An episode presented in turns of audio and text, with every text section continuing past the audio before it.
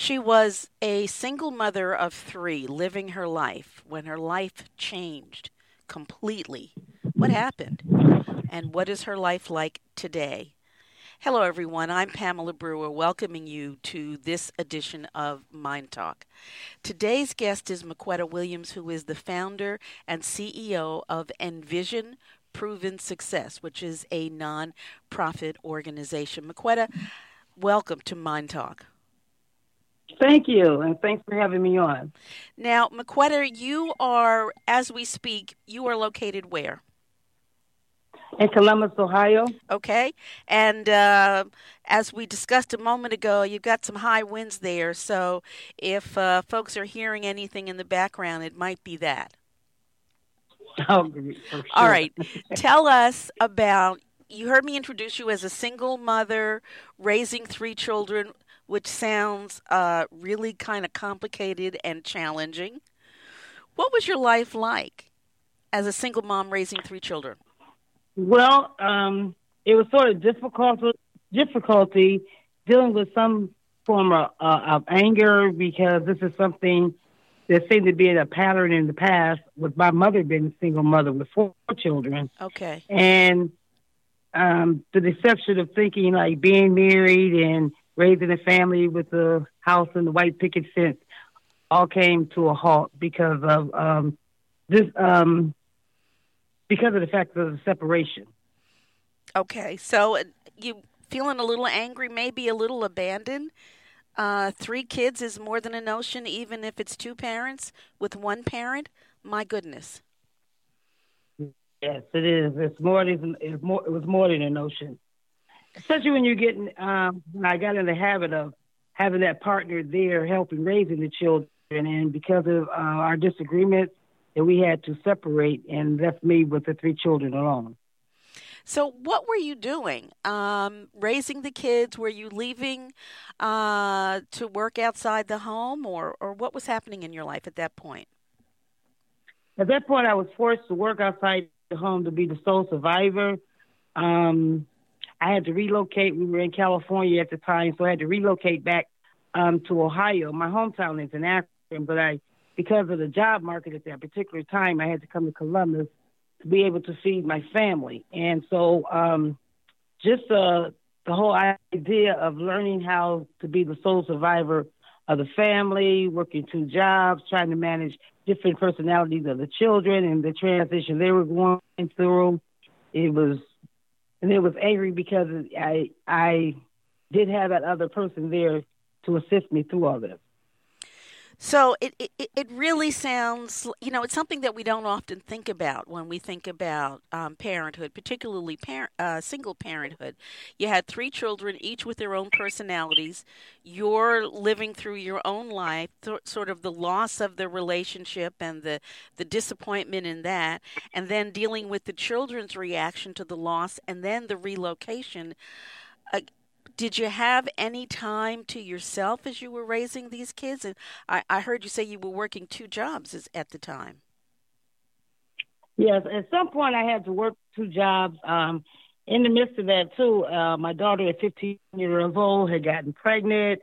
So now I'm a grandmother, and with the, now the three children, and trying to um, to connect with um, keeping them encouraged and let her know, like, well, okay, you got pregnant, but you know, all's not lost. We still move forward. And um, yeah, it was some difficult times, uh, but we made it. It, it. it sounds difficult. Sounds like uh, a polite way of saying what was going on in your household. But then things changed. Uh, on November 15th in 2004, your life changed forever. What happened? Yes, it did. At that time, all my children were grown. They, I um, had one had went to the service. The other one had was work, working. My daughter was in college, um, and um, due to a short illness that I had, I thought it was the flu, and it turned into something more um, drastic than that. Um, I lost down to 3.5 units of blood, and with that, I lost my vision, and it was like Um, Friday I could see, and I woke up Saturday and I was blind. Oh my goodness. I mean that just to hear you describe it in that way is it, it almost takes one's breath away. What on earth was your initial reaction? What do blind people do? you see them in the store, you see them um, at church and in the community, and you never give it a second thought because it doesn't affect you. Yeah. And so, um, my thing was my like initial question was, what do blind people do? And then I was in, first of all, in denial of being blind, um, because I just thought maybe the room was dark. Okay. You know, and then when the doctor kept um, trying to get me to count his fingers, and I'm figuring like he's trying to play a game with me, you know. And so when I really resonated in that I had lost my sight, um, it was a scary feeling. What came through my mind is I'll never be able to see my grandchildren, the um, the flowers, the trees, those little things that we take for granted that we see every day. It was gone. Now, at the time that you woke up and, and realized that you couldn't see anything, were you home alone? Yes, I was. So you I was home alone. Yeah. You you had to find yeah. your way to a phone or to reach out for help, not being able to see. Yes. Yes, and I when I got to the telephone, what I done was I um I dialed um I learned I dialed four one one, at the point of me losing 3.5 units of blood, I didn't have enough blood in me to operate my brain and my heart. So I was sort of delusional about a lot of things I was doing. But I ended up calling 411 and explaining to them it was dark. And so I just say by the grace of God, she called 911 for me and had them come in. And then when they um taken me to the hospital, then they discovered the fact that I had lost my sight. But I did lose all of it. I lost, I'm um, totally blind in the left eye. I don't have peripheral vision, and I don't have lower vision in the right eye. I just have the top vision in the right eye. So I always make make it um, saying that God, I said God is a humorous God because He knows I'm too nosy to be totally blind.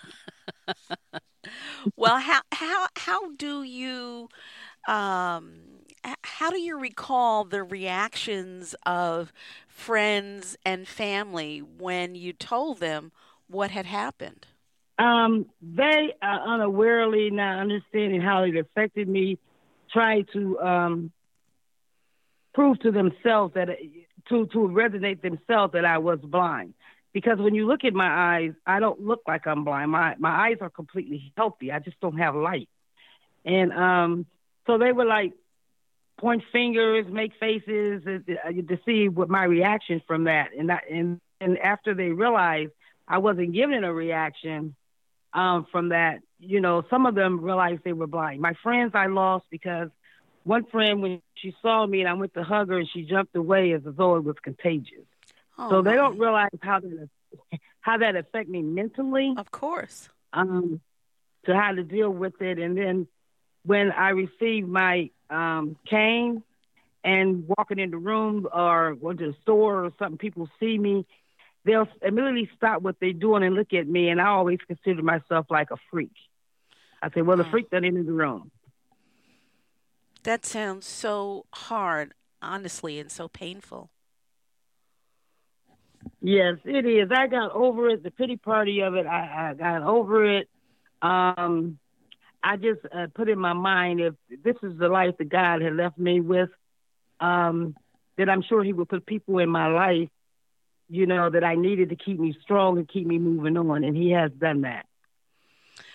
McQuetta, we're going to go to a break, but when we come back, you were able to get some assistance and you actually began to start your own organization uh, really working on empowering others. So I would like to pick up with Envision when we come back from this break. Folks, this, sure. is, this is Pamela Brewer. You are listening to Mind Talk, and today's guest is McQuetta Williams, who is the founder and CEO of Envision Proven Success, a nonprofit organization in Ohio. We'll be right back.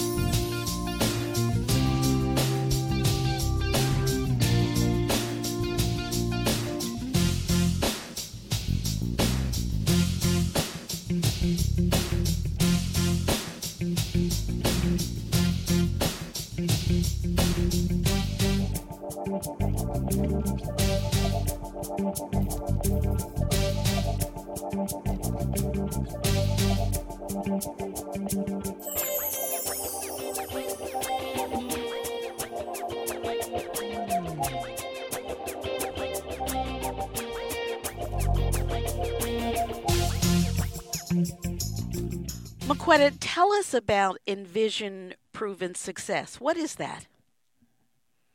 Okay, Envision Proven Success, our mission is to provide knowledge and resources to empower women to improve their quality of life. And that mission started out um, first with the nonprofit organization Dress for Success Columbus. After going through a lot of workshops and support groups uh, due to the loss of my vision, my big question then was, what did I get out of all of this? So what I decided to do was to um, create a platform where women can share their stories as a healing process, not only for themselves, but other women that read the magazine. So the magazine is the annual magazine that comes out once a year. And the target women are women from domestic violence, human trafficking, reentry, recovery, and women with disabilities and different obstacles that women as we women go through. So let's back up uh, a bit. This was three years. You founded this three years after your own change in, in life, which is really a pretty short period of time. How were you able to muster up the strength and the energy to and the courage to actually start Envision? Okay, vision it was a little more than that. The first uh, part after I lost my vision, I went to different um, support groups. I um I, I decided what I would do. Those things that I could not accomplish uh, or finish when um by raising my children as a single mother was one of the things I didn't wasn't able to finish my degree. So I used that time in going back to school and and um, accomplishing my bachelor's degree. The one dream that I always wanted to do for my children is to help buy them a home. So I was able to become debt free, going through learning how to become debt free, and to um, I accomplished buying my own home. So over the period of doing all of that, I just wanted the way to give back on how staying focused, regardless of what you're going through, just stay focused on your dream. It may take longer, but it'll get there. The magazine didn't originally start in 2014. Okay you know, a, a, as I listened to what you went through, um, and going back to get your degree, um, so you you had to have some accommodations uh, because your vision wasn't what it was before. And you're right. Um, there was a lot of people, even with the um, uh, Bureau and um, Envision Bureau. I mean, not the Envision, but the the um, how can I say it? Different organizations that were helping me out was telling me that I wasn't able to accomplish that because of my vision. Okay. But after I went back to um, the Bureau of um, Vision Impairment there, they um, allotted me um, to get a software that's called ZoomText. So I'll be able to read uh, the things on the computer in a larger print where I could see what the vision that I had my textbooks were all done on CD, so they read the, the CD um, to me, which was harder than um, it sounds because we are trained by nature, uh, by culture. We are trained when a person reads the story to you, you go to sleep. and I can see somebody going to sleep on a textbook real easy. real easy. So that was, that was not harder just put the book down. Get a whole lot of replay. you know what? What's interesting um, is that you had people telling you what you couldn't do as a result of your vision loss versus how to accomplish what you wanted to do until you got to an agency that was specifically geared to help people with vision loss. That's it's kind of amazing the the the myths that we come up with in our head that we uh, talk about as though they're fact when we think about somebody who has a disability of any kind. Yes, I think in my in as a child, my mother always called me hard headed. So the word can't makes me move on. It, it when just can't and don't say I'm just. You just this or you can't. Those are two words I really don't like. Or you, I just really don't like that. You know. So if you you can do it, you just have to find another way to do it. Fair enough. The um, getting your degree was astounding, and then being debt free and buying your own home. I don't know if there's anybody listening right now who can say that they're completely debt free. no, it was it was a challenge, but I was able to do that. Um, I think the biggest um, advantage of that was because of transportation.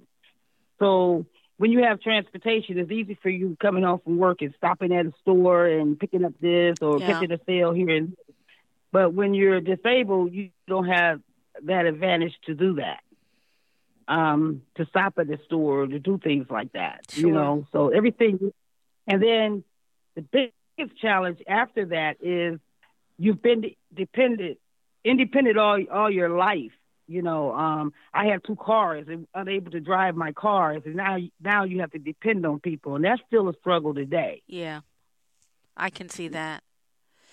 Tell us a little bit more about Envision. It, it, it from what you've described so far, it's a resource for women who have gone through all kinds of trauma in their life. But really, the thing they have in common is that they've experienced trauma. That's right. They they experienced some kind of trauma, trauma, but they overcome it to learn how to to lead to um, to live to be a proven success story. And a lot of um, organizations have a lot of women that have experienced these different traumas. And what our society goes on is statistics. Is how many women went through your program, how many women come out of your program, but after they come out of the program, where are they now? Uh-huh. So that's where if this Proven Success comes in. It's a platform to know where are they now because they need to give back. Their stories is a give back to the community to help the healing of other women that's going through what they've been through. So you, you say that you focus on women who have been through all kinds of things, including uh, trafficking, domestic violence. Just tell me what that's like just for you, realizing that you were reaching out and helping so many women.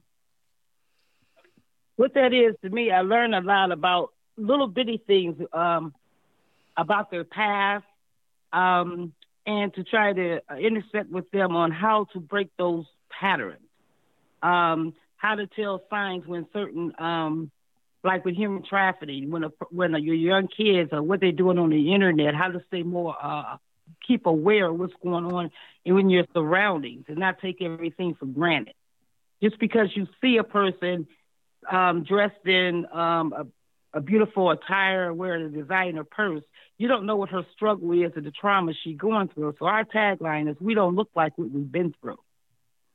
Which is very true and so much of the the world at least in this country is based on what people think you look like and the assumptions they make about what they interpret your look means. Right. Right. And so you know, go ahead. I'm uh, sorry.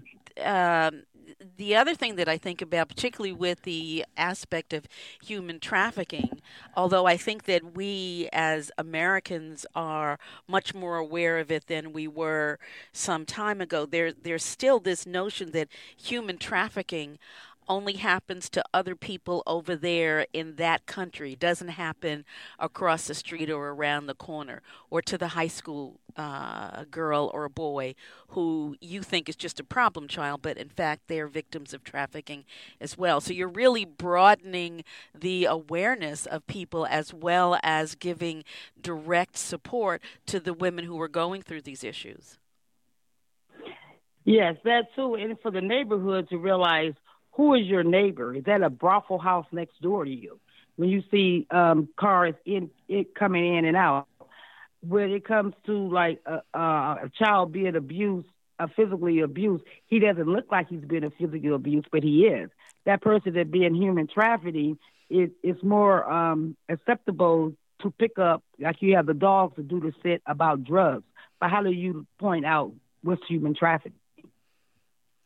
So uh, again, opening up, literally opening up the minds of the people who not only are a part of Envision Proven Success, but also are able to access the magazine. Now, you said the magazine is is yearly.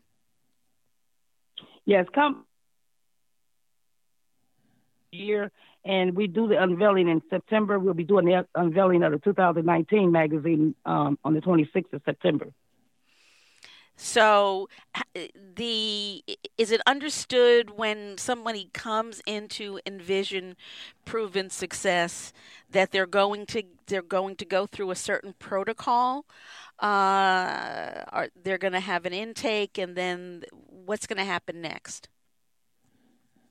Well, besides the magazine, we have different workshops. We have different. We have a workshop once a month, and we have a, an array of uh, topics and whatnot. And women, uh, we look for sponsor uh, organization or businesses to sponsor a story for the women in the magazine um, to share their story. That that helps out the um, uh, the morale of the, of the organization or businesses they're working for because you'll be working in a cubicle next to a, um, a woman that's going through some things, and by sharing their story, it, it it's a healing process for her as well and it helps women to come out and share. You'd be shocked how many women will stand up and say, "I I want to share my story." Ah, yes. So um, that's basically um, the women to come to us or an organization to come and want their, their story shared shared in the magazine. Is there a specific length of time uh, that each woman can be a part of Envision uh, Proven Success, or is it once you're once you're a part of the program, you're a part of the program? Once you're part of the program, we would like to feel as though that you're a part of the program and become a sisterhood. It involves as far as in the community. A lot of the women have their own organizations um, and have created their own organizations, um, nonprofits, since they've been in the magazine because they target on with it the trauma that they've went through. Like we have one of the ladies in the magazine that was done with human recovery, and the loss of her children. So she works with Franklin County Children's Services now as far as helping um, children that's been adopted out because of the loss of parents being on drugs. Interesting. So again, it just sounds like such a rich experience for the women who are a part of Envision Proven Success. How, how does yes you know what, McQuetta, we're going to take a break now. Uh, but when we come back, I'd like for you to tell us how a woman can become a part of Envision. Folks, this is Pamela Brewer. You're listening to Mind Talk, and I'm having a conversation with McQuetta Williams, who is the founder and CEO of Envision Proven Success. We'll be right back.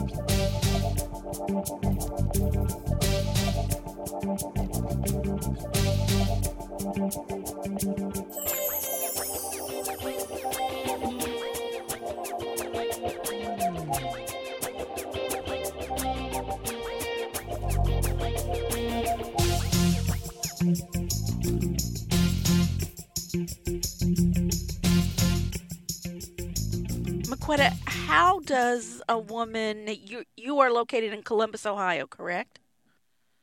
Yes. How does a woman become a part of Envision? Hey, you could uh, contact us at www.envisionprovensuccess.com or your, our phone number is 614-334-1188. All right, can you just share and we also Can you share that information again? Just repeat that. Okay. The website is www.envisionprovensuccess.com. Our phone number is 614-334-1188 or you can email us at eps at envisionprovensuccess.org. And Envision is spelled E N V I S I O N. Yes. Tell us uh, very briefly, if you would, what your life is like today. How do you how are you navigating your own vision challenges today?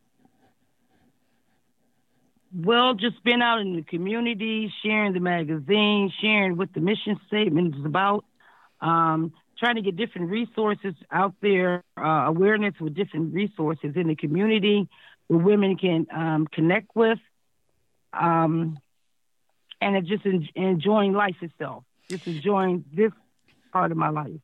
For someone listening who may be experiencing a sudden trauma, such as you did, what would you say to them to sort of help them continue to look forward? I would tell them to get involved in the community. If you um experiencing a vision loss, my experience is to get around people with vision. Um, because to me personally, being around a lot of people without vision is depressing to me. So you want to get around people that's involved in the community and find your passion. Find something that you enjoy doing, whether it's knitting, painting, coloring. Find something you enjoy doing and build from there. And it, it also sounds like the words can't and just, you, you drop those from your vocabulary, just delete them. Yes, because when you say I'm just doing this right here, it sounds more powerful to say I'm doing this right here. Absolutely. And McQuetta Williams, you, in addition to being the CEO and founder of Envision, you have been nominated for several awards. You received the Woman of Power Award from the Dress for Success Columbus organization. You're just doing so much, and I so much appreciate your joining us today and sharing your story. No, thanks for having me. I enjoy sharing it. Wonderful. And folks, thank you for joining us today on this edition of Mind Talk. Mind Talk is available to you daily uh, as a public service and is not intended to replace anything that any work that you might choose to do with a medical, mental health, or other professionals. You just heard our guest today talk about support groups. Support groups are a wonderful option, uh, and and they don't put a hole in your budget by any stretch. So uh, I would join McQuetta in just advising you to really consider a support group for whatever the issue is that you're dealing with, because there's likely to be one available, and if there isn't you can start one yourself. Mind Talk is produced by Jim Brown and 26 by 2 Communications. Mind Talk is available on demand by going to myndtalk.org. That's M Y N D T A L K dot O R G. We're on several different platforms, likely your favorite. So take a look at when you get to the website take a look at the various platforms that we are on uh, I want you to remember always that if it's unacceptable, then it's unacceptable. And just to echo what McQuetta said, delete the word can't from your vocabulary. Thank you again so much for joining us today on this edition of Mind Talk.